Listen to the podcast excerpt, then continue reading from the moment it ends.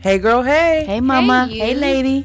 You are tuned in to the Scenes from a Single Mom podcast. We don't grow alone, and this podcast ensures that you don't have to. Grab your journal and a drink and join us.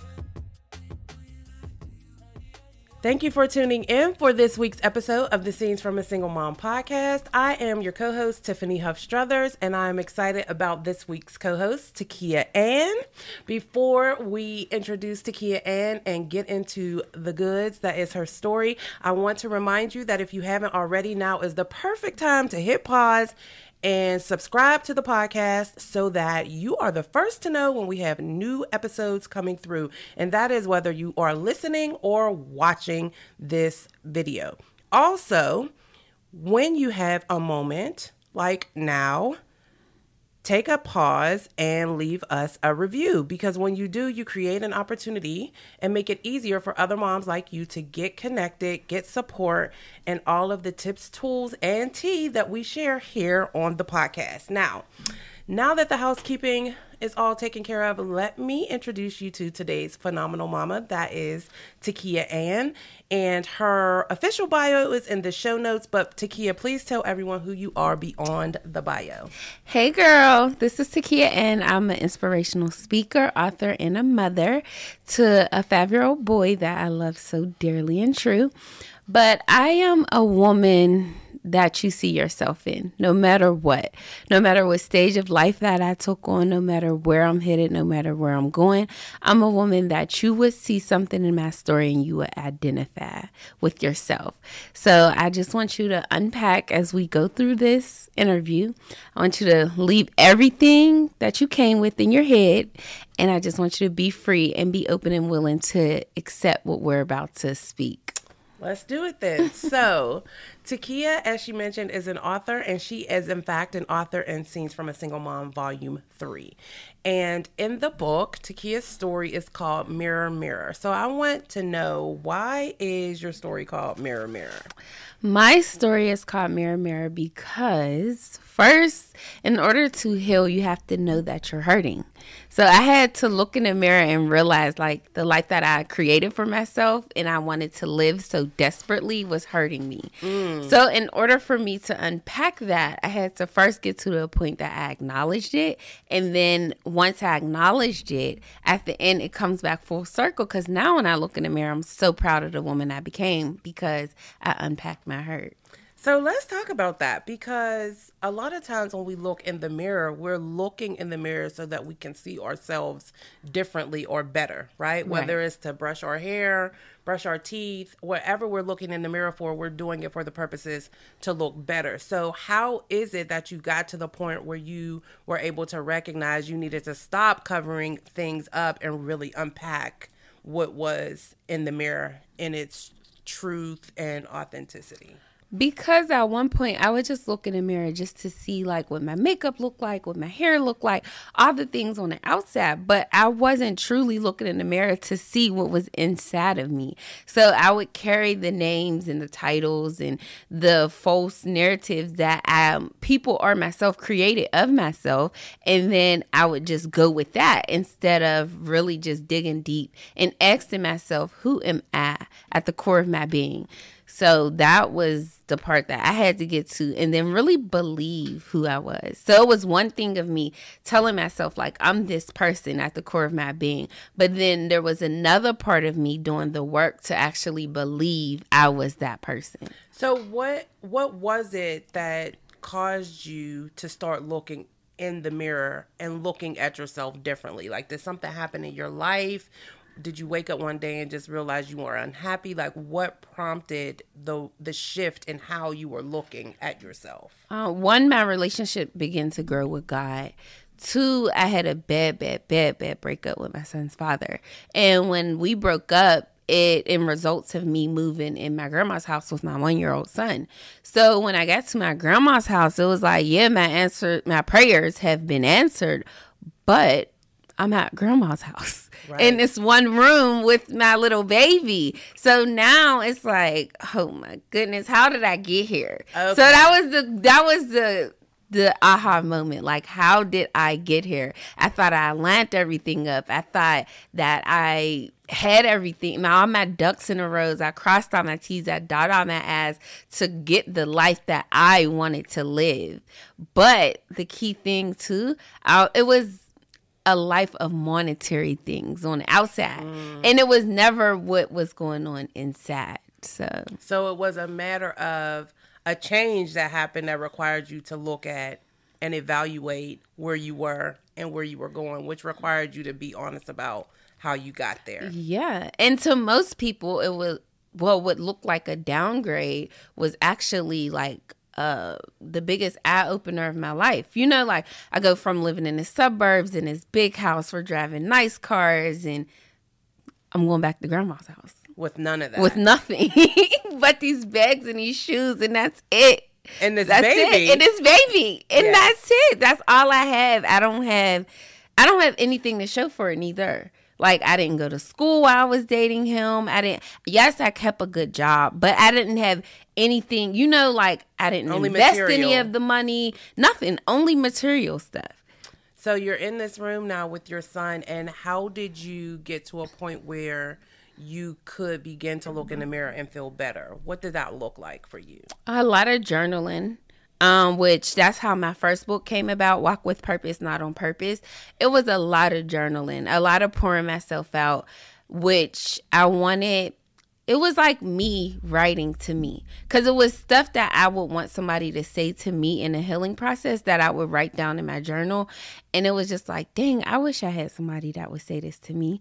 But in the in the natural it looked like me saying it to me. But in a spiritual room it was really like god telling me certain things and I'm writing a lot of stuff on um, paper just so I can get my emotions out one two so I won't hold this anger inside of me because right. you know like built up anger is you can explode right. and I'm a person who like I held my emotions back um, in relationships in friendships like if I knew we had to have a hard conversation I don't want to have it because I don't want to go there right. to that space. No, I hate confrontation. So I had to learn how to deal with that stuff. Right. But writing really helped me get to that place. Writing one, two, I had to build meaningful relationships with the woman around me. Whether that was me letting go of woman that I once loved or letting in new woman because everybody's not here to hurt you. Yeah, I was going to ask about that because when you are in a place that you think is good or great, right? Mm-hmm. And you have other people around you who are in a similar place and they think it's good or great, and then you decide that's no longer good or great for you, how do you manage those relationships when you're in transition? Because I'm sure there were some people um, that you were connected to or friends with that were still in that space when you got back to your grandma's. I had to take a step back from everything. Like when I begin to like at first, I'm not gonna lie, when I got to grandma's house, I'm like, oh, I'm about to have a hot girl summer. it's up. I'm about to do everything. I'm about to get me so yes. I'm like, I got the built-in babysitter.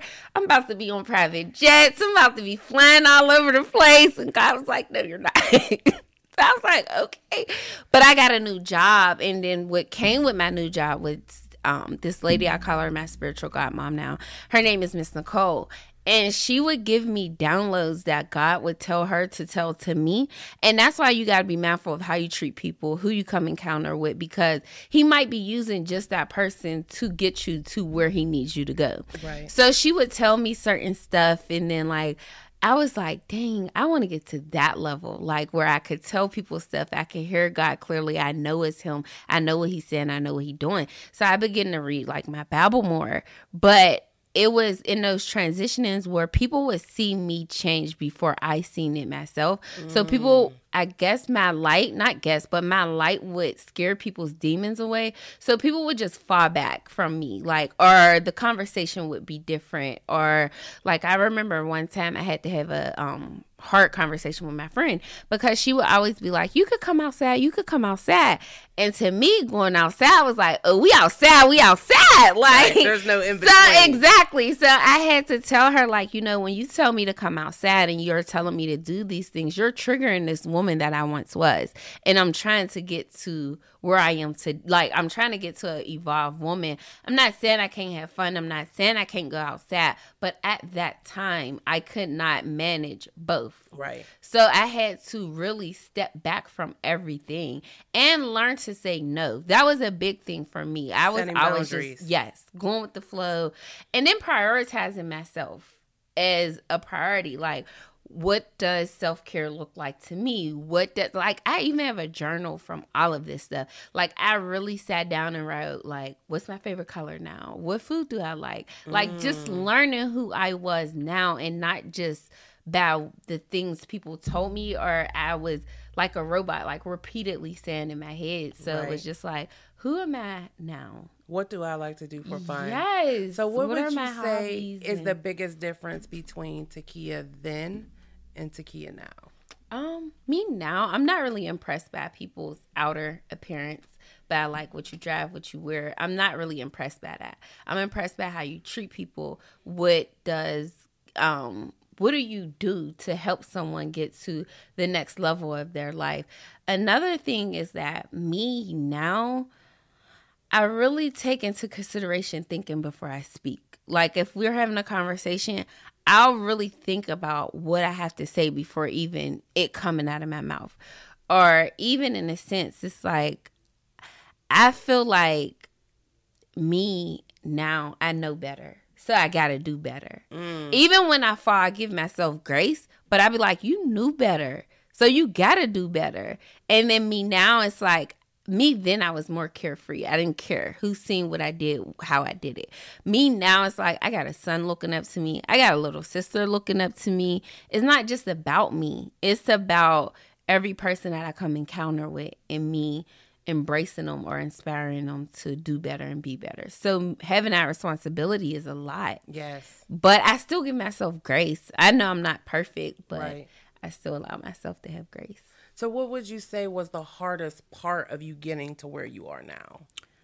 letting go of people mm. like for me that's hard letting go of people is very hard for me so i feel like everybody could come. I feel like oprah like you get a car you get a car. It's like everybody could come but like i've learned like when you're involving and you're going to certain heights you have to pack lightly. So mm. the stuff that people carry they'll push it onto you if you allow it. Like fears, insecurities, anxiety, all of that stuff. If you allow it, they'll push it onto you. Yes. So I one had to cultivate my own peace and understand what that looks like to me. So even if I need time for myself in the morning or and then two, it's like I had to figure out how to put myself first.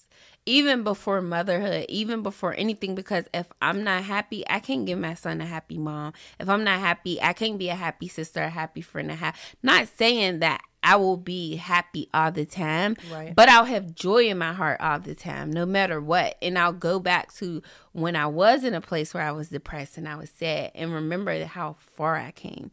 So what what did that look like? How did you get to the point where you could or how did you figure out how to put yourself first? What did you have to do? Um, I had to spend a lot of time by myself because I'm a person that you know I'm always around friends, families, people. Period. So I had to spend a lot of time with myself and understand that time was not because some people always be like, you know, I gotta isolate myself. No, it wasn't isolation, it was separation, mm-hmm. which is two different things. Yes. So separating myself meant it had to be a period where it was just me and God. And he was just working on me in a way that it was like, no, I can't do that. Like, you know, certain events I couldn't attend, certain trips I couldn't take. I just couldn't do those things when I was in that period or in that room because I was still in a vulnerable space. Right. I was still in a space that I I didn't trust myself enough. I trust God, but I didn't trust myself enough to be like, how do I know I'm not going to react how I did last time Right. in that place? So, yeah. That's good. So what do you see now when you look in the mirror? Now, when I look in the mirror, I see a proud woman staring back at me. I see a mother. I see an inspirational speaker. I see a woman that is a woman's woman. Because, you know, you get a lot of women out here like, I'm about women, but they're like mean girls on the inside. Like, and I see a person that no matter what I'm going through or matter what I experience, that I have a clean heart. It's pure and I love on people and whatever I can do to help you push to get to the next level, get you out of depression, whatever I can do to help. I'm always here to lend a helping hand, but not at the risk of my own joy. Mm. So I will give you the floor to um, lift somebody up and give a helping hand by okay. sharing some words of encouragement or anything that you want to leave the audience with. Okay. I would leave the audience with um, no matter what, just keep going. Like your current situation is not your final destination. Just keep going. And whatever that looks like to you, you're allowed to have moments. Yes, some moments take days, some moments takes, you know, weeks, months, but keep going. Because if you stop, you'll end up at the place that you was right back in before you even started. So just no matter what, no matter if you get support from your family and your friends, you have this dream, you have this vision, you have one life. You don't want to die with all of your stuff inside of you. You mm. want to leave your stuff outside of you. So these things could live far and beyond you. Keep going. Keep going. All right. And let us um let everybody know where they can connect with you on social media, your website? Okay. My website is www.takian.org. My social media, my Twitter is Takia and my Instagram is takia.n. And if you need the spelling, it's T K E Y A dot A N N. My Facebook is Takia N. My LinkedIn is Takia N. So, pretty Takia much everything's the same. The, yes. all over the internet streets, Takia N. Well, thank you so much for being here with us, Takia N. And of course, be on the lookout for Scenes from a Single Mom Volume 3, where you can read all about Takia's journey in Mirror Mirror. And of course, if you haven't already, we will leave you with this truth that we start with, and that is we do not grow alone.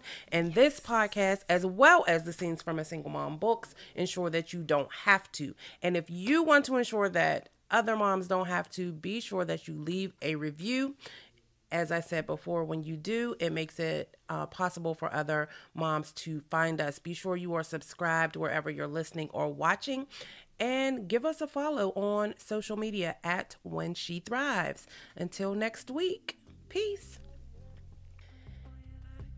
Thank you again for tuning in to this week's episode of the Scenes from a Single Mom podcast. If you were blessed by this episode, please take a moment or two and leave us a review because when you do, you create an opportunity for another mom to find us and get the tips, tools, and tea that we share here as you grow through on your motherhood journey. And if you're not already, be sure to head over to Facebook and Instagram and follow us at When She Thrives so that you are aware of all the greatness that is going on with When She Thrives out here in these streets. And last but certainly not least, grab your copies of Scenes from a Single Mom, volumes one and two, and of course, three and four are coming soon. Thank you again for listening, and we will chat with you next week.